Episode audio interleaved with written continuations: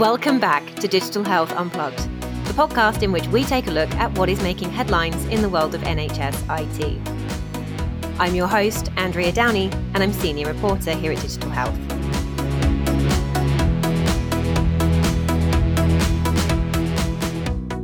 Hi, everyone, and thank you for tuning in to another episode of Digital Health Unplugged. We are reshaping the way we do things on the podcast to bring you more one on one interviews in the future. And this episode is the first one we've got for you. We're going to be talking about empowering the patient and the importance of including them in the digital transformation journey, whether that's thinking about how they will use a digital tool, how they will engage with services, or even how technology is designed around them. My guest today hardly needs any introduction. I'm joined by a consultant breast surgeon, well known patient advocate, and award winning co author of The Complete Guide to Breast Cancer How to Feel Empowered and Take Control, Liz O'Riordan. Liz, thank you so much for joining us on Digital Health Unplugged. How are you doing? I'm really good today, thanks. And thank you for having me as a guest. You're so welcome. I'm really looking forward to this. I think it's going to be a really great discussion, um, particularly because you've got a really unique perspective on this topic because you've seen the health service firsthand through the eyes of a surgeon and also through the eyes of a patient. And your experience has really led you to be like really vocal in the space of empowering patients. So I wanted to kick it off by asking you if you could tell us about your journey and how you became to be an advocate in this space. So, back in July 2015, at the age of 40, I just thought I had another breast cyst. And my mammogram was normal, but an ultrasound showed a cancer. And within two weeks, I was starting chemotherapy for a large cancer in my left breast. And I had nine months of treatment, surgery, and radiotherapy as well. And I realized that despite training all my life to become a breast surgeon, I knew nothing about what it was like to be a patient. And there were so many needs and problems that I had as a patient that I never even considered as a doctor. And I went back to work for a year just to try and change how I handled patients. And then I had a local recurrence, which meant I had to retire because of the side effects. And I was just so frustrated at the lack of knowledge that doctors have about patients and patients have questions they ask. I thought I need to do something about this. So I started writing a blog to try and share what breast cancer was really like because a lot of blogs can be quite scary to read. And then Trish Greenhalgh messaged me on Twitter to say that she was having chemo on the same day. And between us, and we're experts in our field, we bought 20 books written by patients. Because although doctors tell you what will happen to you, they don't tell you how to cope. Mm. And that's why we wrote our book to answer all the questions that patients have and help guide them through. Yeah, it's such an incredible journey you've been on. And like, I can't even imagine how scary it would have been as well. Um, you mentioned um, that you weren't quite prepared for the experience as a patient as a surgeon and i'm really glad you mentioned that because that did lead me on to one of my next questions which was whether your experience no. yeah yeah like it obviously didn't prepare you so much for your experience as a patient so how do you think your perception of the nhs and the healthcare system changed when your role in the system changed so for me, it was the little things like I knew you lost the hair on your head during chemo. I didn't realize you lost all your body hair. Mm um, free bikini and leg wax on the NHS, I didn't realize how hard it was to decide whether to have a reconstruction mm. or just go flat with a mastectomy. And I had the luxury of five months to decide, but my patients often only had a couple of weeks. And I naively assumed that technology would help me cope because I am an Apple gadget freak. And as a triathlete, I used apps to control my training, the cycling, running, swimming, all the data, apps to run my life. And I assumed they'd be there for cancer. And there was nothing. And it was only on the last day of chemo that a friend, a doctor who's um, in IT tech, um, messaged me to say, Had I heard about the Macmillan app? And I'd never heard of it. And I was being treated in a Macmillan centre by Macmillan staff, and they'd never heard of it either. And it would have been a great way of reminding me when to take all the tablets and what the side effects were. And as a consultant surgeon, I had never gone on the breast cancer charity website to actually see what information was out there for my patients, what they were saying in blogs. I'd never gone to look what was out there. I used to tell patients, don't Google, it's scary. I will tell you what you need to know. And it's rubbish because the first thing I did in the car as a consultant breast surgeon was go to Google. I mean, it's hard not to, isn't it? Um... It is. you don't go to the NHS 111, you don't go to your doctor's website, you go to the internet to really find out what it's like. I, think that is changing how patients are coping with their illnesses because the internet has exploded. There is so much information out there. Through Twitter, you can access the latest conferences as people live stream. You can get access to so much information that often your doctors won't know. And it's really hard being a patient who might know more than your doctor. Yeah, absolutely. I can I can completely see that. It's it's really hard not to um to Google your symptoms. And I'm you know I'm not a clinician, but I am assuming that there is a lot of information for clinicians to pass on to patients, and they don't necessarily have the time because you know as we've seen the NHS is at the moment extremely busy, but usually has quite a lot of patients to get through. So, how do you think technology, in this sense, if we're using it the right way, will help patients through their journey? I think you've hit the nail on the head there with time. My cancer appointments used to be 10 minutes long. And as a consultant, I'd have to meet a woman for the first time, take a history, examine her, tell her she had cancer, ask her what surgery she wanted, mention chemo, radiotherapy. There isn't time to talk about the side effects of treatments, let alone coping with sex, work, exercise. And patients are given a huge bunch of leaflets with everything else they need to know.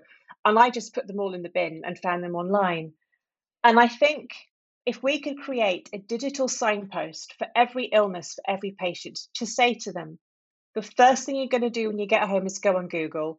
This is a list of safe, sensible websites, books, forums, apps that will start you going. Um, because patients will tell doctors where they've been. You don't need to do the hard work. Just get in some patients at follow up clinic and ask them what helped them because one of the hardest things as a patient especially during covid these these people have gone in to see a doctor by themselves and they've found out they've got cancer by themselves and they've had to go home and you remember nothing. Mm. and then your husband or your gran or your daughter says what did they say? What's it like? How long have you got to live? I don't know. And patients are having to be doctors to their family. And if we could create say a national digital signpost to say right breast cancer this is where you're going to go searching melanoma. This is where you're going to go. It would it would be so beneficial. Hmm. that would be amazing wouldn't it? I mean 10 minutes. I can't believe 10 minutes. It's just so it's so such a small amount of time really when you think about the news you're delivering to patients and how life changing that can be. And then as you said you know with covid having to go through that on your own i can't imagine being able to take in all of that information that i'd need to take in. Yes. I was going to say patients want information at different times. Hmm. I've had women who just got out their phone and said, Fine, when's the operation? Put it in the diary. And others who run out the room screaming, and others whose husbands faint. And I think if you give them everything at the start, they may not know where to find it when they really need it. But by hmm. digitally signposting them, you can say, Most people want to know this at this point and give them a guide. Hmm. But there are barriers, like you said. And I think one of those are literacy and language skills, because not everybody speaks English as a first language, and it can be hard to interpret what you find online. It's also the lack of health and digital literacy, and a lot of patients don't know how to use the internet or how to work their way around websites and forums, and actually don't have financial access mm. to mobile tablets and devices. And I think we're in danger of creating a real digital divide of empowered, educated patients who have access to their notes and all the benefits of digital health, and another subset that don't have access, and how can we help give them the same quality of care? Yeah, of course. I'm really glad you mentioned the digital divide, actually. It's something that we've spoken about um, a number of times on the podcast. Um, and we've focused on the fact that a lot of people don't have access to the internet, uh, don't necessarily have a smartphone. And that's one of the key things needed if you're going to be using digital technologies, um, especially to engage in your own care. Um, and I think that's kind of an assumption, isn't it, that maybe the NHS and innovators, particularly, you know, from the digital health side of things, you know, we're advocates of using technology. It's very easy to forget that not everyone has access to this. Not everyone's engaged in using technology and therefore isn't going to be engaged in their own care in that way. So, how do you think we overcome those barriers and encourage patients to become a little bit more engaged in their own care through using tech? I realize that's a big question. I'm sure everyone wants the answer to it, and you might not have it. No, I think I think firstly, it's making sure that it's safe and they can trust it and their data isn't being used for anything else and no one else can steal it. Yeah. um, especially with the older generation. Again, I have concerns. Who's got access to my records, especially with it, you know the the recent um, it was shifted back, wasn't it, of giving all your records over. Mm. I think we need to make sure it's safe and it's protected. And I think maybe if hospital outpatient departments, cancer centres, GPs had iPads with a link so it was easy to go to to get information you could email yourself to read at home. So kind of bringing that in. And there were there were helpers. There were people in outpatients clinics who could help register patients so they can get their electronic record. They could show them how to find access to the things. It's just as a way of starting and helping them almost like an electronic library Mm. where they can go and sit. So i guess ideally not every hospital i'm talking about cancer now not every hospital has access to a Maggie centre which are wonderful places. But i'd love to say before you go home, you've just had bad news, go to this centre, sit, have a cup of tea. There are people there who get it. They'll help show you what you need and how to start your journey. Yeah, yeah, exactly. And what about from the innovator side of things now? So the people that are creating these apps or creating these tools, what do you think they need to be considering before they develop these solutions? I've been involved in working with quite a few apps, and it's really funny. Um, a lot of people have an amazing idea, but it's not actually going to help my life as a patient. And I think unless you haven't got patients involved from the very, very beginning, you may make an amazing product, but it's actually useless because patients know what they need. And if you haven't had that illness, you might end up going down the wrong tree. And it's something as simple as language. For example, there was one app that was trying to get patients to score their symptoms during chemotherapy. And one of the questions was, do you have diarrhea? And I asked them, What do you mean by diarrhea? They just said, Well, it's diarrhea. But actually, for one person, it could be going every day. For someone else, it could be going 10 times mm. a day. And it's that it's that misunderstanding between what they think will be a great idea and what patients need. And I think a lot of patients are also nervous that apps are just out there to make money. And it's it's really hard finding something that actually works for you. And that's where having patients involved in the development of any new digital health is so important because we know what we need. Yeah, yeah, exactly. I mean, at the end of the day, you're going to be the ones using it. So it needs to suit the patients more than it suits the clinicians in some senses. Um, yeah. So you've mentioned that you've worked on a few apps in the past. Are you able to tell us a bit more about those? I think I think you've got the two levels. You've got, I think as a patient, I saw all the money being ploughed into digital health. My husband's a CCIO, and you see the massive works that Cerner and other companies are doing to make hospitals digital. It's fantastic. But as a patient, you don't see any of that. I still get a letter that comes, often with typos, on the new recycled paper. Um, you know, what's in it for me? And I just, it's like the bank statements are really accurate and really, really de- detailed. You have all that information, but often from the hospital, we don't give you your results. And it, it comes, I'm going off of something else here, but I think it's ownership of data. Mm. So when I had an MRI scan, you have to wait three weeks to get a result, and the result just tells you it's normal. You don't get that full copy because doctors think you might not understand or you don't need to know. But I'm the one who's had to spend 40 minutes lying naked face down listening to Justin Bieber. and I want to be able to have the chance to read the full result. And it's like going to the bank and saying, How much money is in my account? Well, you're in credit. Yeah, but how much? It doesn't matter, you're in credit. We wouldn't put up with it. But with our body, we're not allowed to know. Yeah, that's actually really interesting. I've actually never thought about it like that. But yeah, like any test I have had, I've only had the result and not anything else. And it would have been handy to know no. anything and else. It, it during, during chemo, my white count was always low, but it was like borderline. If it was below like one or two, then that meant I was really, really ill. And you have to ring your GP at two o'clock on a Wednesday and they tell you it's normal. But I need to know how normal it is. And a lot of people won't care. But when you have a chronic illness, you are really invested in your disease. You know everything about it. You want that information. It's like, no, you're not allowed to have it. You're the patient. You won't understand. There's Wikipedia. We're on Google. We probably know more than the doctors. no, and it's. I think it, it's doctors realizing that empowered patients is a good thing. Yeah. The more information we have, the better relationship you'll have with us I think a lot of doctors are scared that we're going to be emailing them all the time with questions and answers, but I think actually most of us won't. Hmm. And often being able to send a quick email may avoid an unnecessary clinic appointment and three hours of driving and waiting and the car parking charges. Yeah. yeah. And I think the COVID virtual appointments working from home is going to change how we access healthcare and give the right people the right consultation when they need it. Yeah. And I'm assuming, I mean, I don't have any medical background here, but I am assuming that everyone reacts differently to any medication and any illness. And knowing your body and what's normal for you and normal for others is really, really important, isn't it? Yeah, completely. And that's where Google can be really, really scary.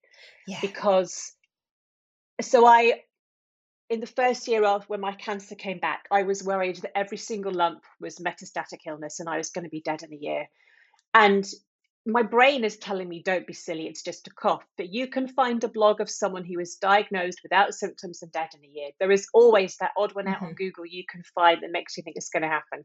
Like the people not having the vaccine because they know one person who died. And it's it's how you get safe, sensible information into the media to filter down to patients. And it's one of the things Trish and I had in our book, trying to help patients interpret the the cases they read in the in the tabloids. You know, the vitamin C enema in Mexico cured this one woman of lymphoma, but they don't say she actually had chemo. How can we help the general public understand what they're reading and make a sensible decision based on the facts they're given? Yeah, yeah. And obviously, the stories that make it into the tabloids are often worst case scenario um, because unfortunately, that is what sells the headlines, isn't it? Yeah, but yeah. they've often had treatment as well. Mm. And often their cure isn't just because of this crazy therapy they had, it's something else. And my mum said, if I was ever in that stage where I'd run out of treatment, she would think about paying because she wanted to keep me alive. Yeah. And when you have run out of hope and the doctors say there's nothing else they can do, I do understand why patients do that. But all too often it's the doctors who then have to pick up the pieces when they come back. And it's just share of information and talking that bad illnesses can get worse and people will die and we need to help you accept and prepare and plan for it. It's yeah. it's communication again. Yeah, of course. And also, I guess if you know your own body and you know what result is normal for you and what result isn't normal for you, you're more likely to flag an issue when there is an issue and yeah. flag it quicker. Exactly. And I think that's yeah. so important now because a lot of people were scared of going to their GP during the lockdown. And I think a lot of people are presenting at a much later stage. And we kind of need to re educate the public from an early age to say what's normal and what isn't. You know, check your bits, I, I, hate that people saying check your boobs on the first of the month because it should be in the middle of the period. But actually, we should check our genitalia, we should check our nails, our skin, our mouth, you know, a full body systems check so you know what's normal and what isn't. Yeah, yeah, of course. Everyone should be doing that. Um, so I've, I've, gone off the digital health track now, haven't I? no, I think it no, no, I think it's also very important to do that because again, um, you know p- patients are using technology to google symptoms. Uh, like at the end of the day no one's going to not use google. Um, so it's about making sure that they're finding the right information. So are there any companies or any programs underway that are doing this and are doing it well? No. No. So that's a call to all of the innovators that are listening. There's a job for you. Is there even anywhere that um, patients or cancer patients in particular can go to find like a list of approved apps or anything I don't think there is a designated list of apps or websites for patients, and I really think there needs to be. And rather than every, say, breast cancer unit in every hospital doing their own one, could you use social media to get a group of active digital patients to create that list that they've used themselves and then put it on the NHS website saying, this is where you go to find it? Because mm. they're all the same. I think often hospitals like to put their own twist on the same kind of information. And maybe we should teach patients how to Google, show them yeah. how to use it and how to work it and how to access them. People are going to do it. Yeah, yeah, they definitely are. And it's about knowing which sites are trustworthy. Like, personally, I've worked as a healthcare journalist for a number of years. So I know that when I'm Googling my symptoms, I always go to the NHS website because I know I can trust it. But there are so many websites out there that will tell you what your symptoms mean. And they are wild, like wildly vary in yes. what they're telling me is wrong with me. And it's really hard not to panic. I think a, a, great starting place would be to go to that cancer charity's website. If you have a symptom in your lung or a symptom in your leg, is there a relevant cancer charity that will tell you accurately what the symptoms are, but then you worry it might be cancer. It is really, really hard. And there is no way of controlling what comes up. And I think that's why we do need to mm. educate patients. Like in GP surgeries, if you are worried, here is a list of safe websites to go to get simple answers. Um, but it's a lot of work to do that. But I, I think we need it to try and help guide patients and make them more empowered so they're using all this technology appropriately. Yeah, of course. And when it comes to putting technology or digital tools in patients' hands, uh, if if you could pick like one thing that really needs to happen immediately, what would it be? Oh, I think you've got two different types of patients. You've got patients that don't really have anything wrong with them, that are generally well, but may go to A&E every once in a while, or you've got patients with illnesses that they keep going back to have appointments. And I think for those patients, having an app where you have access to all your records, all your data, all your appointments, all your results. There are patient portals here or there, but it's often a website. But I think an app where you can get access to all your data, that you know what's going on, be mm. really, really useful. So you can flick back and know what's happened. I think that is really good. From a speaking as a cancer point of view, I think a symptom control app, and there are quite a few coming up. Um, I'm an ambassador for one or two but where you can monitor your symptoms, but not just your symptoms, but your exercise, your nutrition, your mental state, how you're feeling. So you can look back and kind of recognize patterns and just realize, oh, I'm much better than I was. Because I think there's also recovering from illness, and we mm. need to help patients get their quality of life back. And that includes getting their sex life back, making sure they're exercising, they are living and how can we use technology to help them live once the doctors say goodbye see you in six months and there's a huge i think gap in the system there yeah i can imagine it's also quite hard when the doctor says goodbye see you in six months if you don't have any support i can't imagine that's an easy no. journey so in breast cancer it was goodbye see you in four years that's a long time um, because um, we used to see patients every six months, but patients don't recur on the day of their six month visit. Um, and actually, it was a waste of everybody's time. So, theoretically, everyone knows what symptoms to look out for and how to come back. But you're facing four years thinking, that's it. I'm policing myself. Mm. And my husband will go crazy if I imagine every cough is a recurrence and what do I do and who do I talk to? Because you don't meet other patients. And that's where patients go on forums and either get good or bad advice to help them cope. And I think that's where maybe digital technology can help, but also to get the doctors and nurses looking after this patient body to understand what it's like to live with the illness so they can then give them more advice at the beginning. Yeah. And I guess that kind of leads on to more bespoke advice. So, how your lifestyle would fit into around your treatment and how you would like to recover compared to others. You can kind of personalize it in that sense, I'm yeah. assuming. Yeah.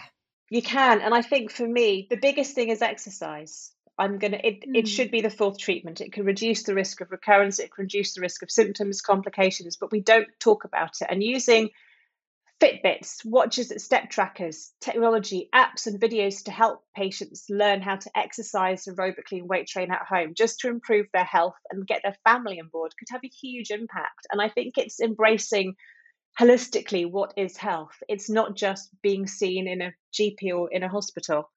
Yeah, it's a whole picture. And that technology is already available. That's not a, yeah. a new thing that we need to design.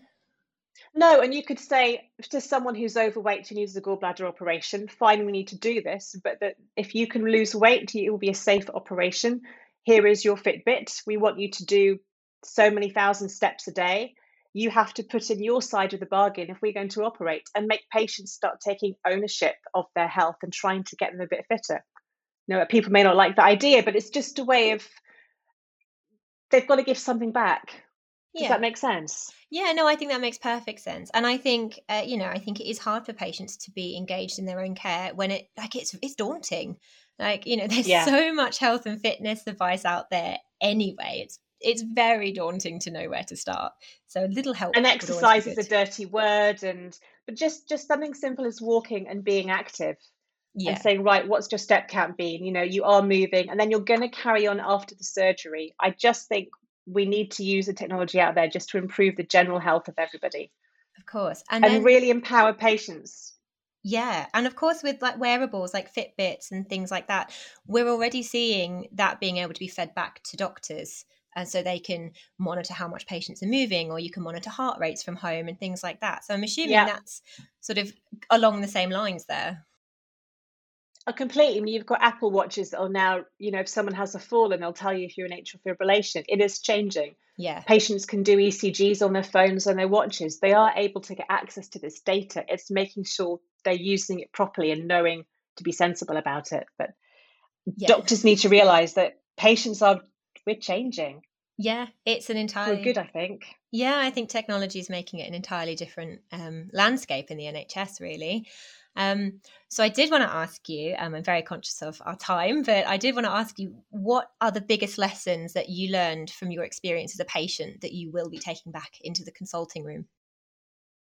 So for me, it's you have no idea what it's like to be a patient until you've walked in their shoes and mm.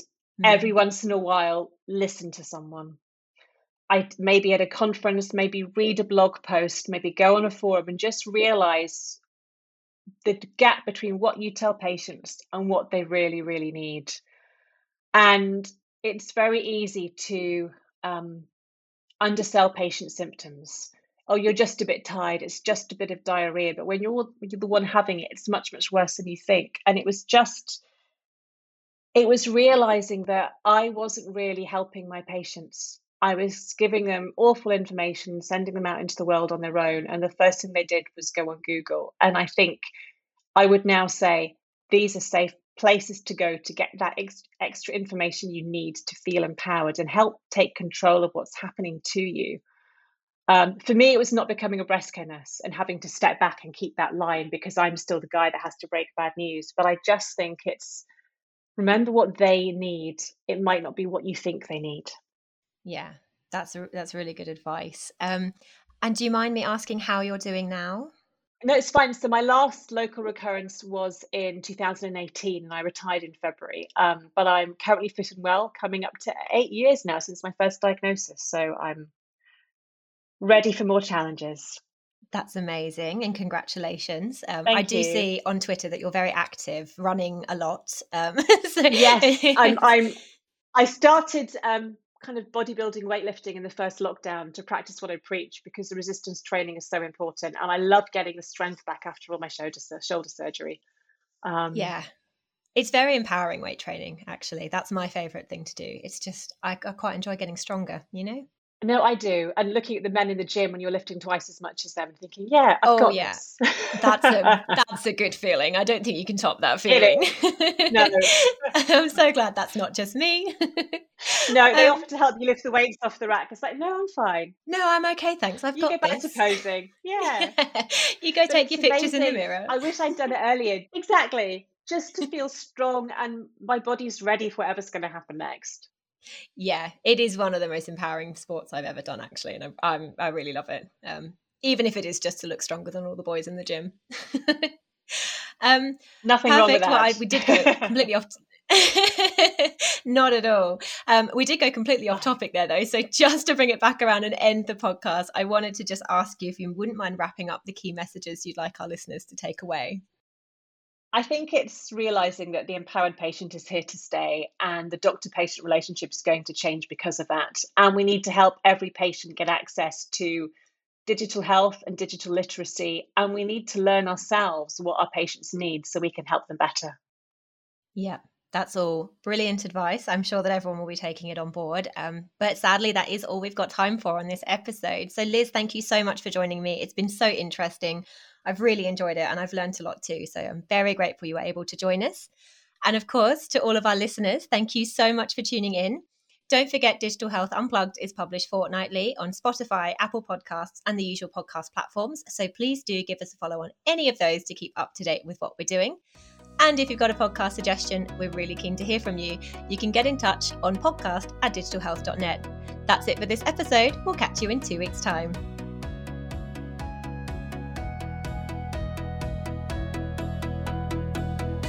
You've been listening to Digital Health Unplugged. We hope you enjoyed this episode. For more episodes or to keep up to date with what Digital Health Unplugged is doing, you can give us a follow on Spotify, Apple Podcasts, or your favourite podcast channel.